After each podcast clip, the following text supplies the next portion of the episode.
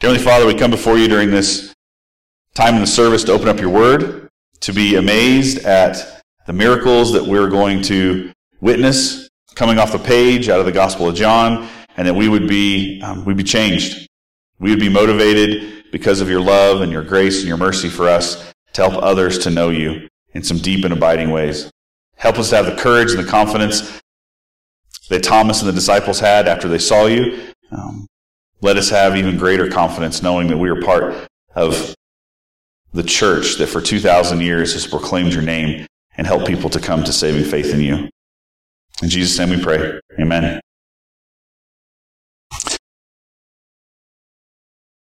Uh, let's do that again. There we go. So I'm going to read it to you, and then we will kind of break it down. Starting in verse 24. Oh, sorry, no. Verse 19. Chapter 20, 19. On the evening of that day, the first day of the week, which would be Sunday, the doors being locked, where the disciples were for fear of the Jews, Jesus came and stood among them and said to them, Peace be with you.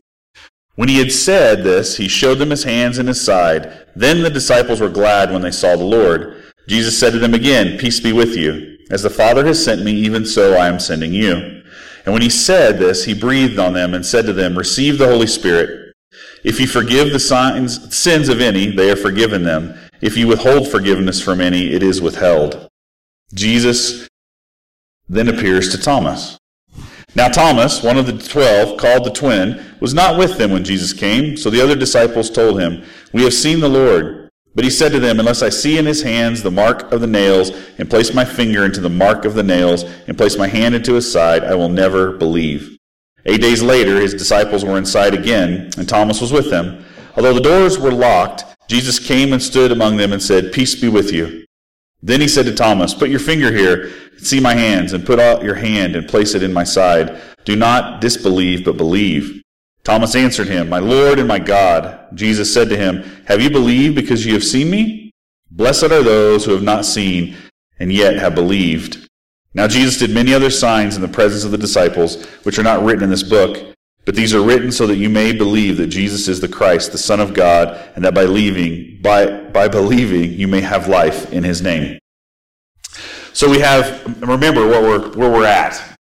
There has been his death, his burial, his resurrection.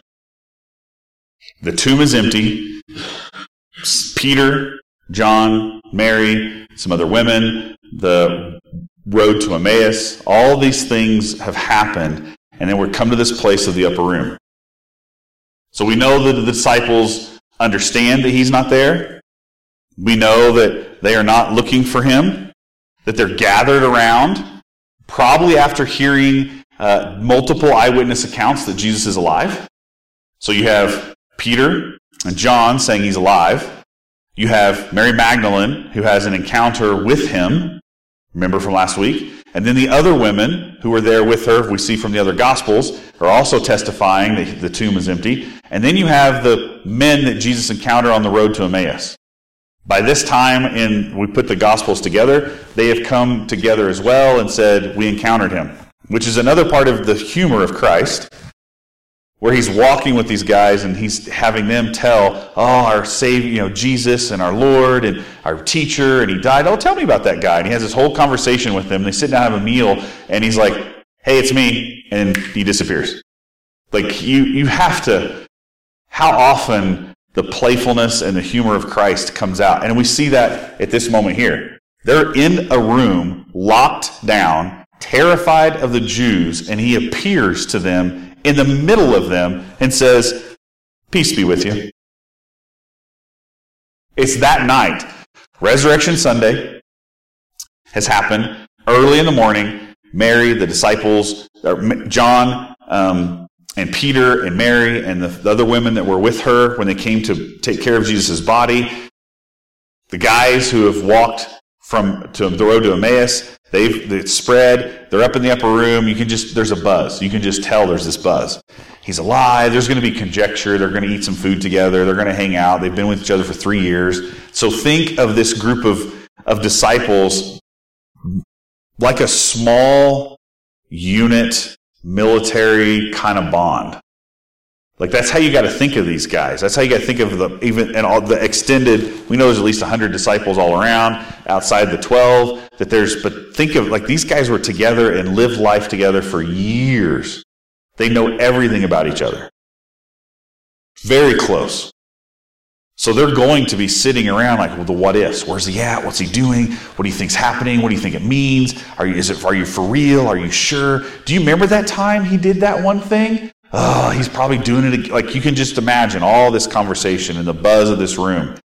Despair to joy, but some timid joy. I don't know. Is it really happening? And then boom, he shows up in the room and he says, Peace be with you.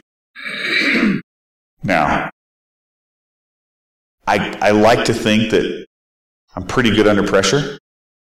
I like to think that when I'm startled, I have a pretty good startle reflex to where I could get to work if I needed to, if I was scared in the moment.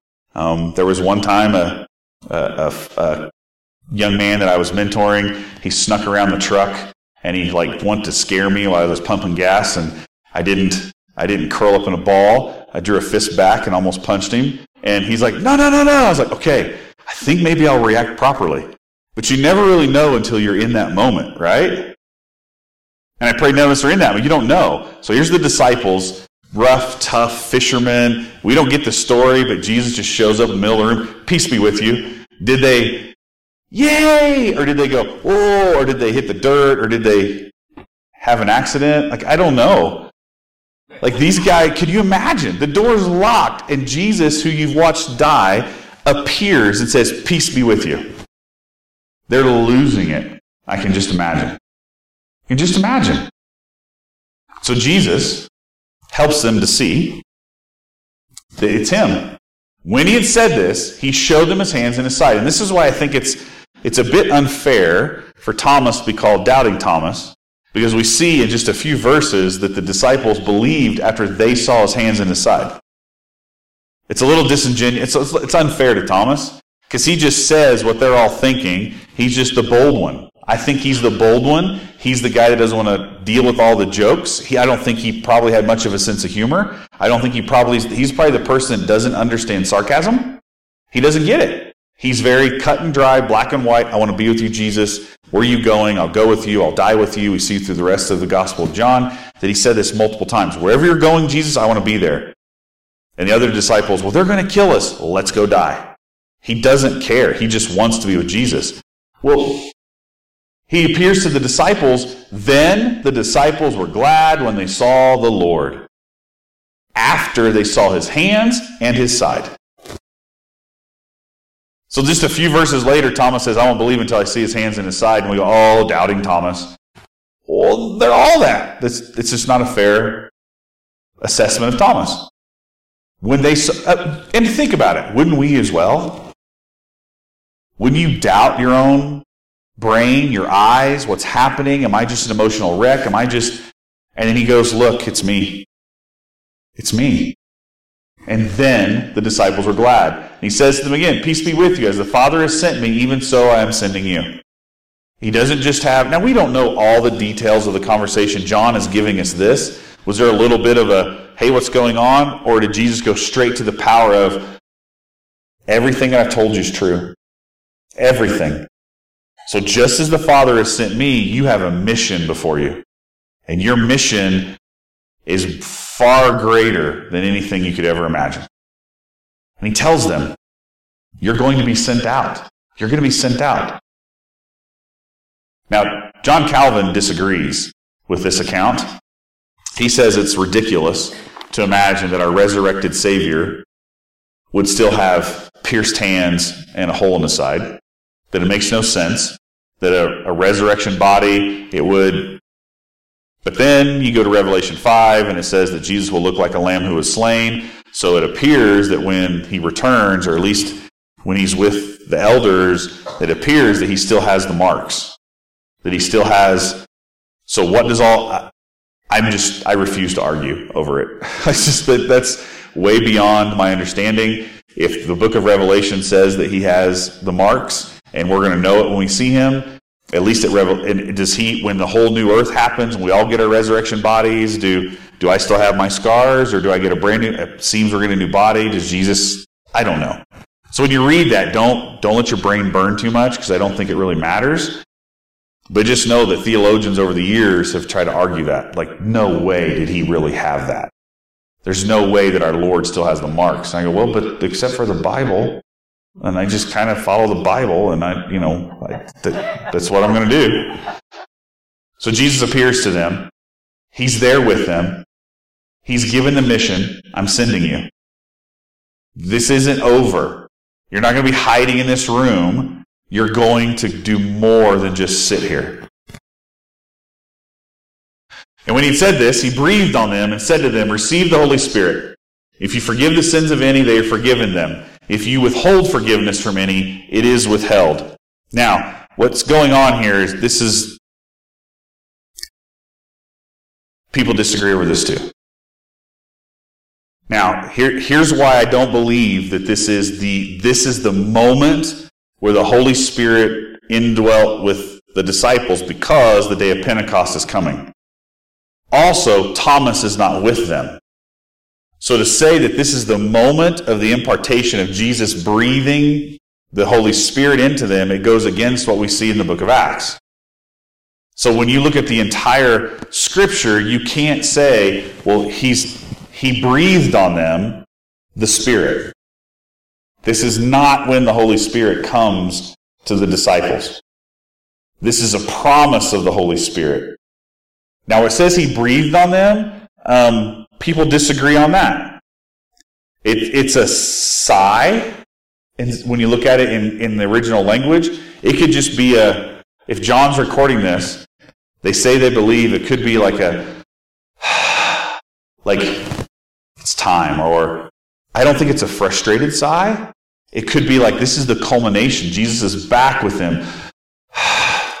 he just took a deep breath. And then the promise came. He just told them, You have a mission. You're going to be sent out. Takes a big breath. Maybe he was deciding, do I let them in on what's about to come? Do I give them a hint? What's happening? We have no idea the emotion that's running in this moment. What he gives us is he tells them, receive the Spirit. If you forgive the sins of any, they are forgiven them. If you withhold forgiveness from any, it is withheld. I don't think this is, this can't be the disciples having the, the power to forgive sin. He's not saying once you receive the Holy Spirit, you are now God. Because that would go against everything else in the Bible. We are never elevated to the level of God. We are elevated to be a brother in Christ. We're elevated to be a sister. We're elevated to be higher than the angels, but we are not God, and we never will be.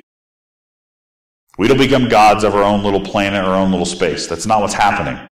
So what's going on here? Well, I think he's giving us, and it seems that he's drawing us back to when God breathed life into Adam. Like the author of life is God. And John is helping us to see that in this moment, they've, they finally started to get it. They finally started to understand their station, their place. He breathed. God breathed life into Adam. That that holy breath that we read about throughout the whole Old Testament into the New, that the breath of God, the, this holy moment, this is them getting marching orders and them understanding what their mission in life is going to be. That's what it appears to me to be. And then we get the promise. Receive the Spirit. He tells them it's coming later when he ascends. Wait for the helper. And then he gives kind of the um, preaching. This is the pastoral and the leader in a church. The pressure, the power, the authority that's given in the preaching of the word and the sharing of the testimony. That all of us, as ministers of the gospel, when we teach people about the forgiveness of sin, when we teach about the truth and the grace of Christ, people's sins are forgiven.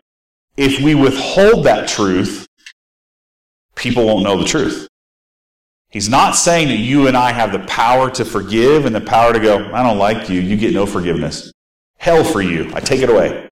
It's not what he's saying. He's telling the disciples after we just heard the comment and that the proclamation that he's going to send you, he then takes a deep breath and says, The Holy Spirit is coming. And then he tells them, It is your responsibility to teach the truth to the world. That in your voice, you have the power of grace. You have the power of forgiveness because you tell of the testimony of Christ's sacrifice, because you teach people the word, because you show grace and mercy. That we all have the power to help people receive grace and forgiveness from Christ because of our testimony. I can't walk around and lay hands on people and they just start to shake and tremor and say, I feel forgiven. It's not my, I'm not God. But I can share my story, my testimony, the testimony of people close to me.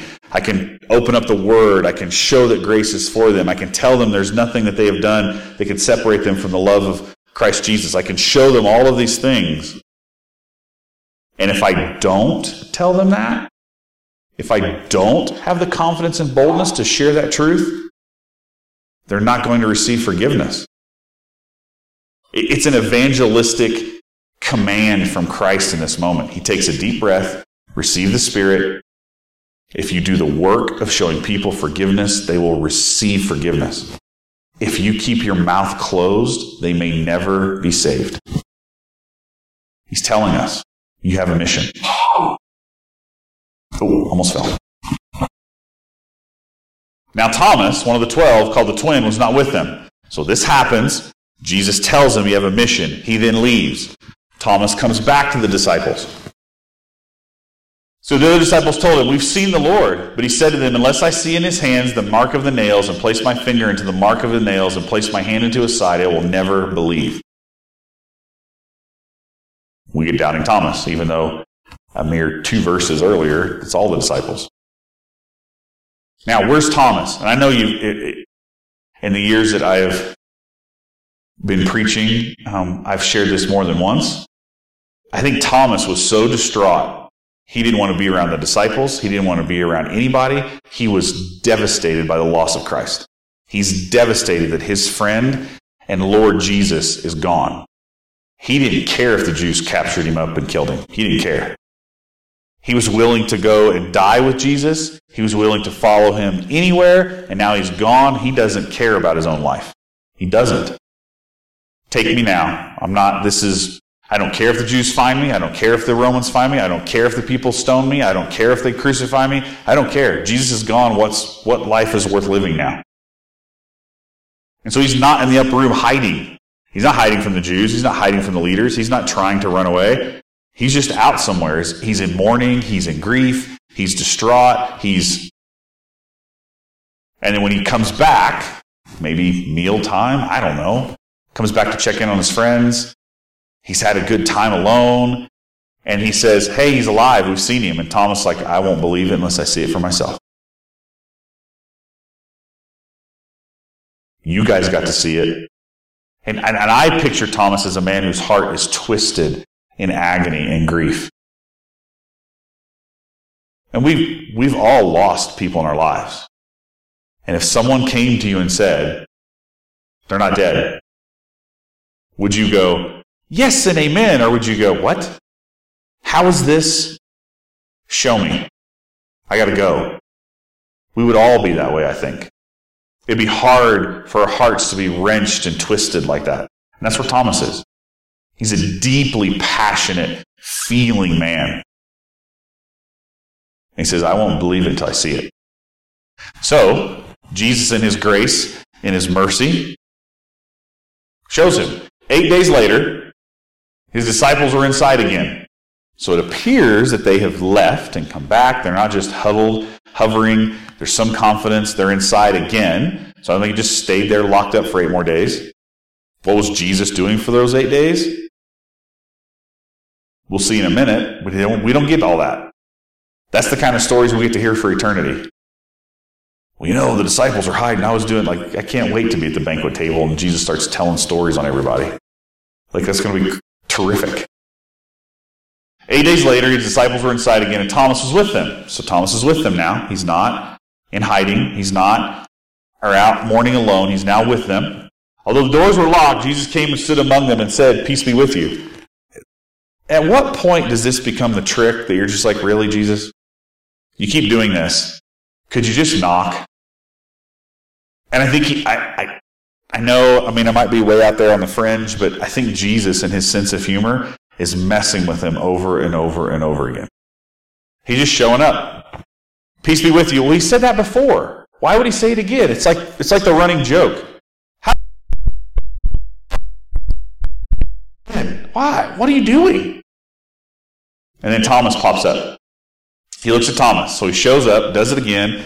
They're probably all looking at each other like, why does he keep doing that?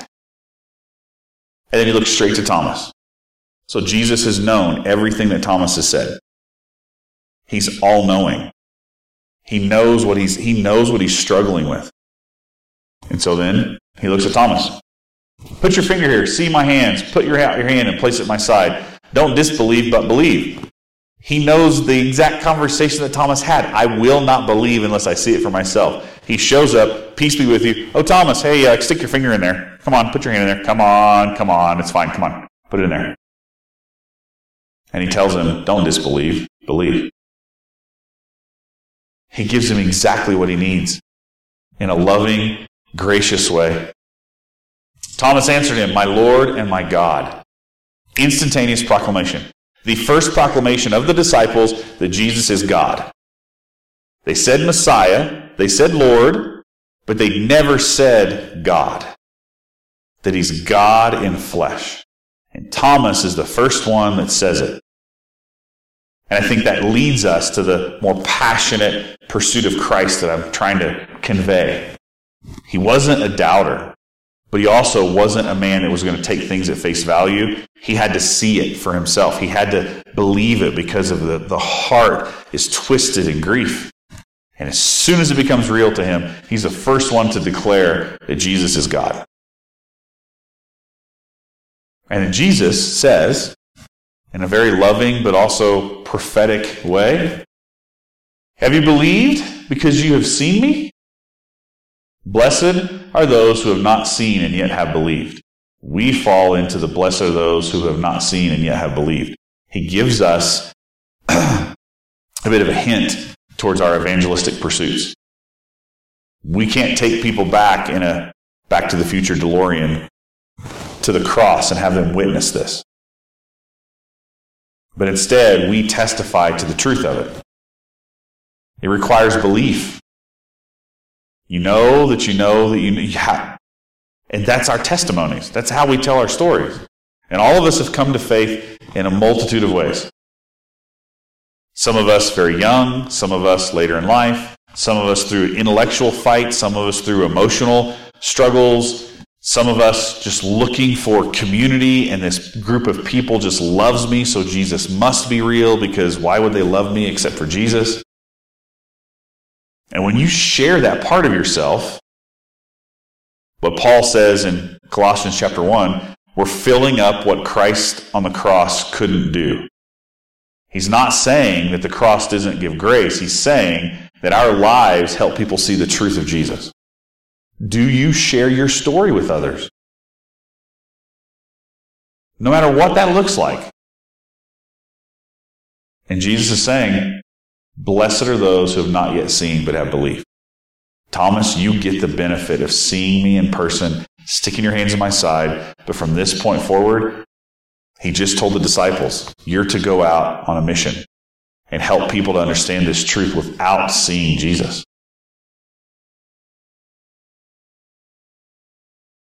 And it's amazing, isn't it? That's why Jesus said it's better for him to go. When you unleash millions of people to share their personal stories of testimony of coming to Christ and knowing Christ. That's way more effective on a global reach than one man walking around with his hand, with holes in his hand saying, believe. He'd have to cover all that ground over and over and over again and walk and be, and instead he unleashes all of us. That's pretty powerful. There's a weightiness to it, but there's also a great joy. So he tells Thomas, You're blessed. You've seen me. And then we get verse 30 and 30 to 31. Um, and this is the stuff that makes my brain hurt. Because I want to know. I want to know all of it. Now Jesus did many other signs in the presence of the disciples, which are not written in this book. But these are written so that you may believe that Jesus is the Christ, the Son of God, and that by believing you may have life in his name. Could you just kept writing, John? Like you already put together 21 chapters, could you throw in another 10? Just could I just know, please? And that's a snapshot. We have four gospels, three years of public ministry, most of which isn't recorded. And for eternity, we're going to hear all of these stories. And it's not just going to be Jesus did this miracle, this miracle. We get to we'll be hanging out with disciples who will describe what happened when Jesus just popped into the room. Oh yeah, he he loved to do that to us. He was always messing with us. We get to hear how the stories and testimonies 2,000 years of the church of people like you and like me just sharing the story of their lives and people coming to faith through sharing our lives. For eternity, we're going to hear that. Somebody's going to be standing in a spot saying, yeah, I was, I was doing this in my life and this in my life. And then this guy named you know, Bill just revealed, he just talked to me about his life. Oh, hey, hey, Bill, come here. You tell that part of the story. Why'd you come? For eternity, we're going to hear the stories of all these connections and how Jesus used us and worked through us, and it's going to be amazing. But we hear, and John tells us here, that he did these signs, he did many more signs, but they're not written. It gives the purpose of the Gospel of John.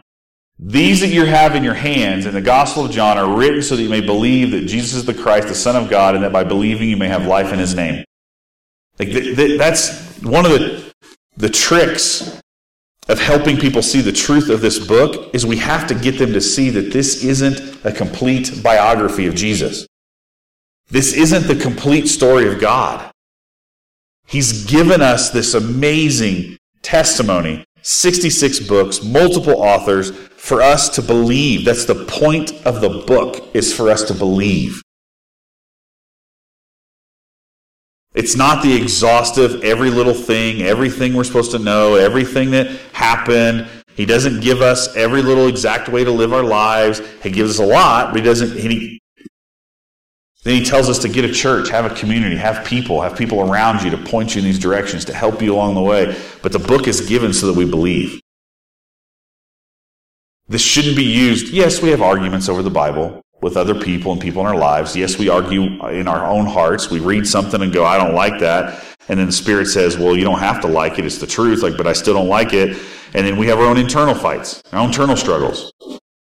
But the point of the book isn't to lay out your life in a timeline. The point of the book isn't to answer every question you have. The point of this cherished book is that we would believe. Do you believe that you're loved by the God of the universe? Do you believe that you are loved so much that He moved heaven and earth for you to know Him, to be saved by the cross, to have a relationship with Him? Do you believe that? And when you believe that, the stuff that you do argue with becomes less and less because if this is how God said to do things, or this is how God says to forgive and to love, and how I act with people who have wronged me, and how I treat my family and my community and well, I'm going to be more likely to go, okay, because this helped me see that I'm loved. Love always comes first. So he tells them, tells us, John writes, can you just imagine John sitting writing all this down? He's like, gosh, there's so much more I could tell you. My hand hurts. just believe, and then someday you get to know it all. Now, there was a time 15 years ago that I hated ideas like that. I wanted to know. Now, I'm okay with it because I'm looking forward to the adventure of knowing it all. That eternity will unfold with the stories of Christ. That's a long time. That means there's a lot that I don't know and I get to experience in the new heaven and new earth. That's going to be pretty cool. A couple thoughts. Uh, John would tell us, and Jesus would tell it through Thomas, that we have to believe. The first step in a life with Christ and a relationship with God is believing. Do you believe? Now, this looks a little different Um, it means that we have to confess, and it means that we have to be committed. The confession is, I'm not I'm not all that in a bag of chips. The confession is, I can't do this alone. The confession is, I am not perfect. The confession is, I have problems. I have struggles. I'm not good. I have a broken heart that needs to be renewed and brought new again by your love, Jesus. I need your sacrifice. I need you to save me. You confess that to the Lord. I can't do this. And so that confession is a humble act of saying, I don't have it all together. He receives that. That devoted confession, that, that acknowledgement that you can't do this, and you're immediately wrapped in the arms of love. You're forgiven. Grace is poured upon you. You're a new creation in Christ. You're a Christian. We confess.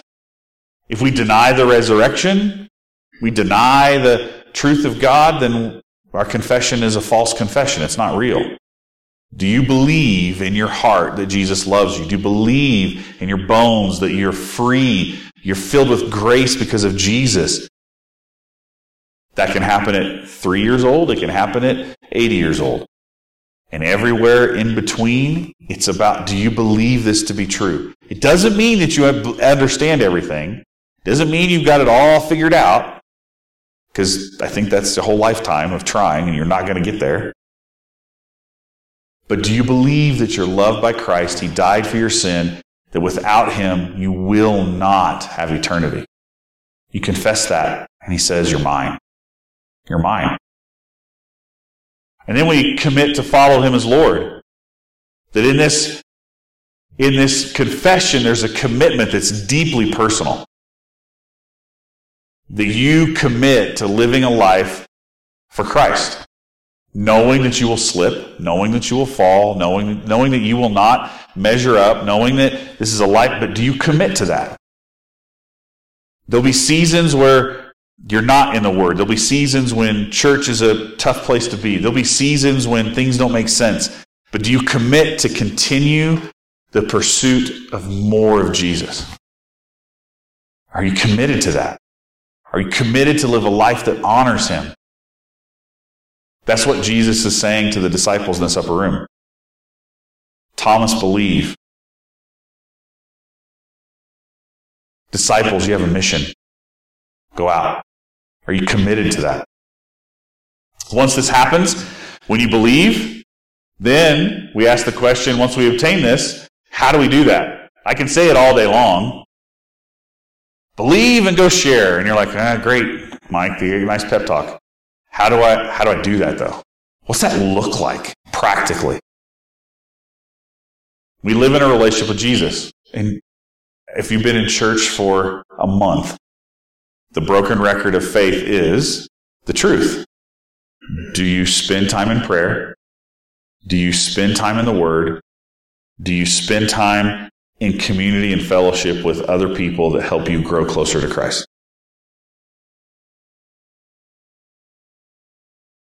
It's been that way since the beginning.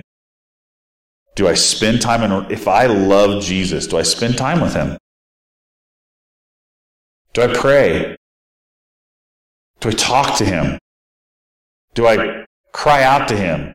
And that can be verbally, like people might think you're singing along with the car radio, and you might be having a good old prayer time with Jesus. Or it could be very silent and just in your head. Are, are, you, are you talking to him? Are you spending time in the Word? If you spend time in this book, you will come away knowing you're loved, you're forgiven, and you'll know that you have a mission. That's the point of the book. We believe. We live on that mission for Christ. Do you see all of life as part of the mission? Talking to people, engaging with people, how you treat the server at the restaurant that you go to. When you talk, call someone on the phone and you're like all your dealings, do you see every person around you as an image bearer of God that may or may not know Jesus, but if they don't know Jesus, they need to know Jesus, they know Jesus, then that's part of your even closer knit family. Do you see everyone? Do, do, do you live life like that?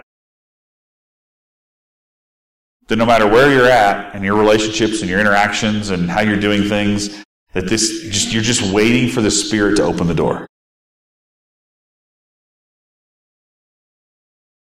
And I know that it's a little easier for me. I'm not going to sugarcoat that because invariably when it comes to men or it comes to people always end up asking, "So what do you do for work?" I'm a pastor. It immediately turns into a, "Oh, well I've got some questions," or or it turns into, "Oh." And either way the reaction happens, I know which way to go. Like, sure, let's talk. Or they're like, oh, and I go, hey, hey, hey. Surveys say that I'm a pretty cool pastor. I just make up something stupid. So I know that I have a little easier go of that ice breaking moment because it's just part of. But you can lead the conversations that way. You can. You can do it. We live on a mission for Christ. That my life isn't my own, my own.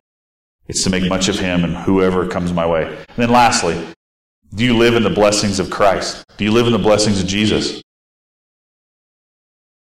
He tells the disciples repeatedly in the scriptures if you come to him, we'll get real peace, a lasting joy, divine acceptance. He wants to bless us to his glory. By saying that we live in the blessings of Jesus does not mean that we don't have pain, we don't have suffering, we don't have heartache, we don't have sickness. That's not what he's saying.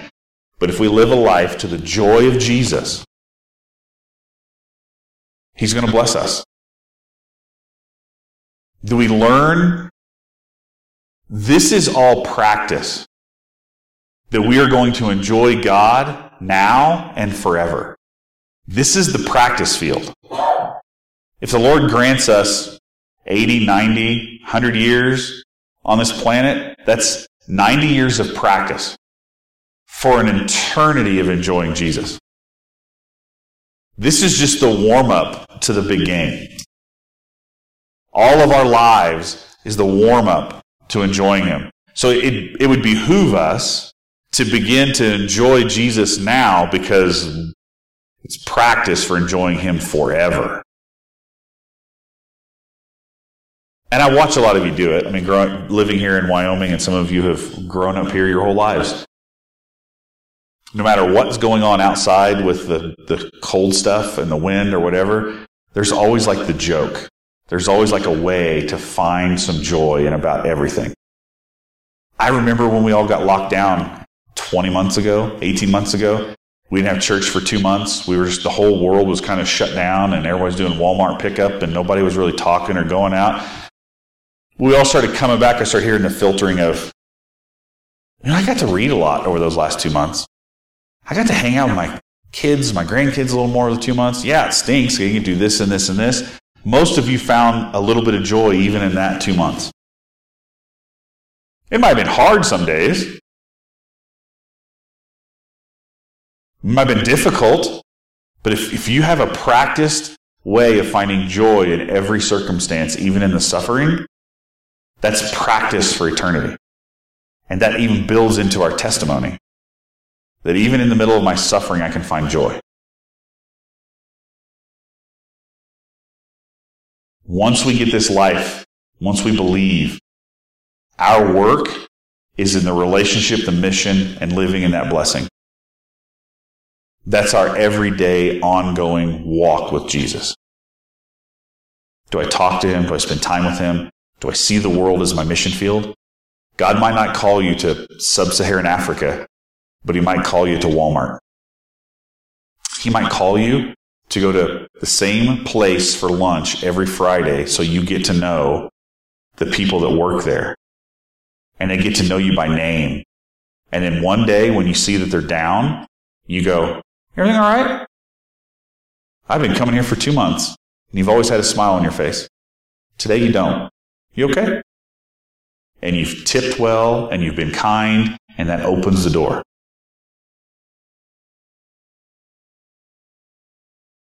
That's a blessing that we have to live into as well. We get to build those relationships. So, the question for the day do you believe?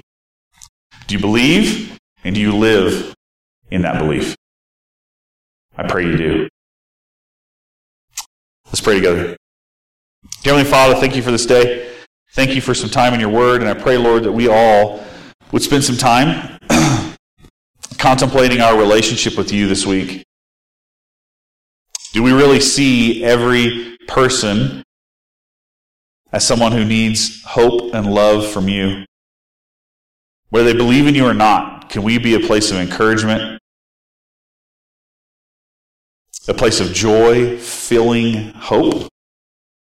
If we are encountering people around us that don't believe, how do we help them to see the truth through our testimony of your sacrifice for us on the cross?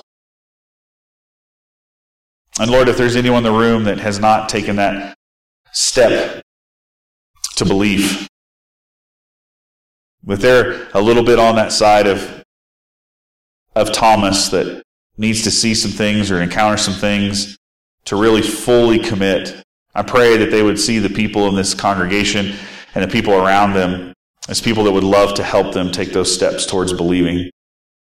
That we would gladly share our testimonies and our experiences and help people to know that you're real, Lord. And I pray that all of us would think of the people in our lives that could take those steps closer to you through our active understanding of our mission field. Help us to identify those people and help us to point them to you. In Jesus' name we pray. Amen.